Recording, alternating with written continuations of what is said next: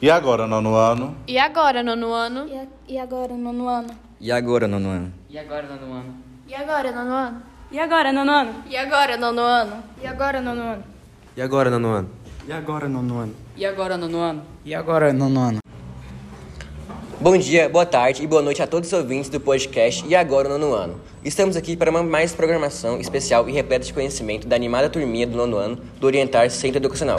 E hoje discutiremos acerca do Dia Nacional do Combate ao Fumo, um assunto muito importante que tem permea- permeado os atuais debates da sociedade. Essa data, comemorada no dia 31 de maio, procura sensibilizar e mobilizar a população sobre os danos e os riscos sociais, políticos, econômicos e ambientais causados pelo tabaco. Então, aumente o volume e preste muita atenção, pois a luta contra o tabagismo requer um trabalho árduo e bastante consciente. Vamos lá!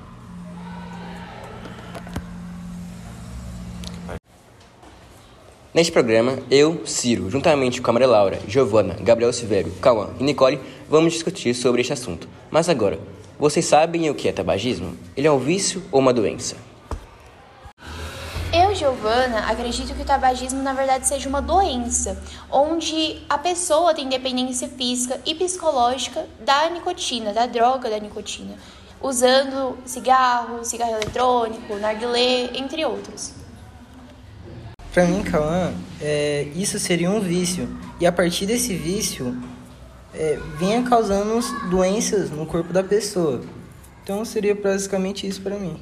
Mas, em suma, o tabagismo é um hábito. A dependência vem do hábito do consumo das substâncias tóxicas que tem no cigarro e nos outros utensílios que são utilizados no tabaco. Mas como o tabaco age no nosso organismo, de modo a causar essa grande dependência física e psicológica no usuário? Acredito que a droga da nicotina, o tabaco, né, é, gera prazer, gera ah, em situações de estresse uma forma de você relaxar. Então, a pessoa constrói um hábito e causa o vício e. Ai!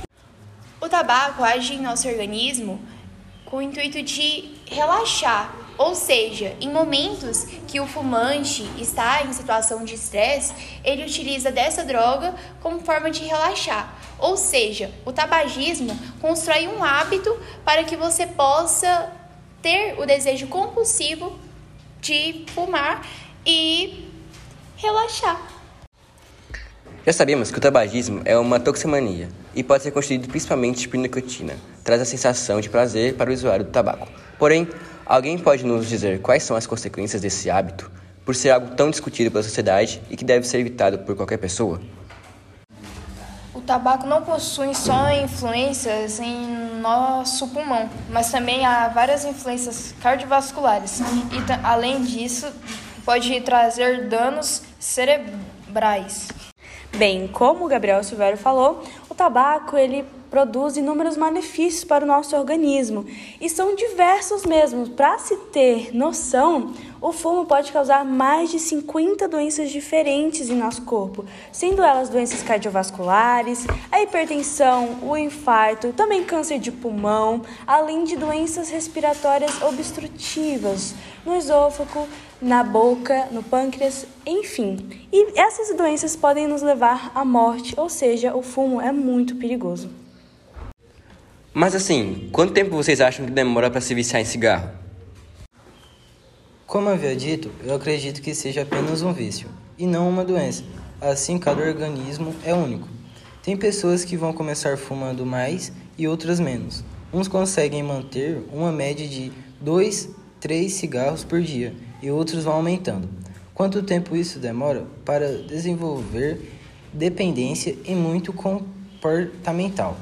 Varia ao que ela associa na vida, nível de estresse, motivos que levam a fumar, e muito relativo. Porém, deve-se ter uma mente que a dependência é desenvolvida com o uso rotineiro e diário do tabaco. Vemos muito em cartazes de combate ao fumo a palavra câncer. Mas qual é a relação entre o tabagismo e o desenvolvimento do câncer? Vocês sabem?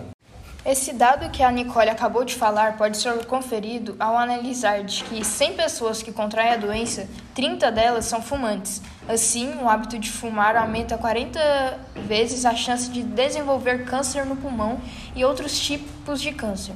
Explicando, a nicotina acaba atingindo células e as tornando células cancerígenas. E por que devemos combater o tabagismo?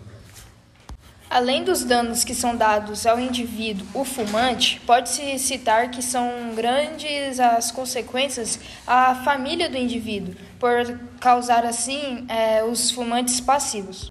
Como, por exemplo, filhos de fumantes podem desenvolver problemas respiratórios, como a asma.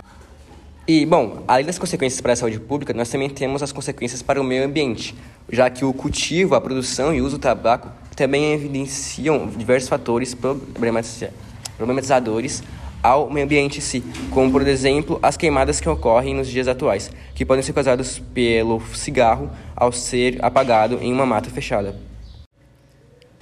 Temos também as consequências para o meio ambiente, como o cultivo, a fabricação e o uso do tabaco, que envenena a água, o solo, as praias e as ruas da cidade com produtos químicos, resíduos tóxicos, bitucas de cigarro, incluindo microplásticos e resíduos de cigarros eletrônicos, contribuindo para a poluição de ar e solos. Nós já falamos muitas coisas importantíssimas acerca do tabagismo e de suas consequências, mas como surgiu o Dia Nacional do Combate ao Fumo? Diante de tudo o que falamos até agora, nós podemos classificar o tabagismo como um problema de saúde pública. E visando conscientizar a população e combater esse problema, o governo instituiu a Lei Federal número 7488 em 1986 e, assim, o Dia Nacional de Combate ao Fumo é comemorado em 31 de maio e ele visa combater o hábito e visar e reforçar as ações nacionais de sensibilização e mobilização da população acerca dos danos sociais, políticos, econômicos e ambientais do tabagismo. E você pode fazer parte disto, produzindo cartazes de conscientização e discutindo com outras pessoas sobre o perigo do tabagismo. Por fim, quais são os tratamentos para o tabagismo? O tabagismo tem cura e depende de vários fatores para ser superado. Um dos mais importantes é o tratamento psiquiátrico, que geralmente combina psicoterapia e medicamentos, como a reposição de nicotina e uso de antidepressivos para diminuir a ansiedade, para ajudar o paciente a largar o cigarro. Há também programas de órgãos de saúde para o tratamento dos dependentes, em que os mesmos realizam sessões de terapia, compreendem seus hábitos em relação ao tabagismo e, com o apoio de especialistas, procuram largar o tabagismo. Bem, com certeza é de extrema importância essa discussão que vocês apresentaram. Mas agora sim, que, por que, que vocês acham que é necessário a gente ter esse momento de sensibilização a respeito uh, do tabagismo? Acredito que seja principalmente por conta de doenças, tanto respiratórias quanto cerebrais, entre outros. E você, Cauã, por que, que você acredita que é importante ter essa discussão e essa sensibilização? O importante dessa discussão seria para diminuir as mortes que o tabaco vem causando na sociedade.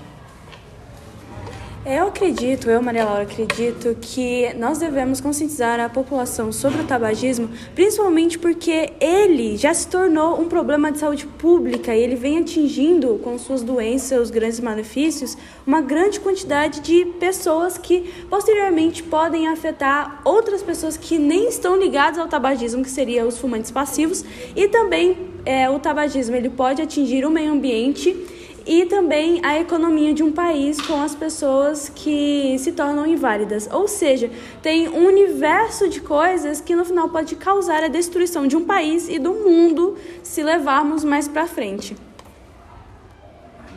Bem, este foi o episódio de hoje, pessoal. Esperamos que tenham gostado e aprendido muito e diante do que foi discutido hoje, que procurem também combater o tabagismo. Obrigado por ouvirem mais um podcast do E Agora no Ano. E agora, nono ano? E agora, nono ano? E, a, e agora, nono ano? E agora, nono ano? E agora, nono ano? E agora, nono ano? E agora, nono ano? E agora, nono ano? E agora, nono ano? E agora, nono ano? E agora, nono ano? E agora, nono ano? E agora, nono ano?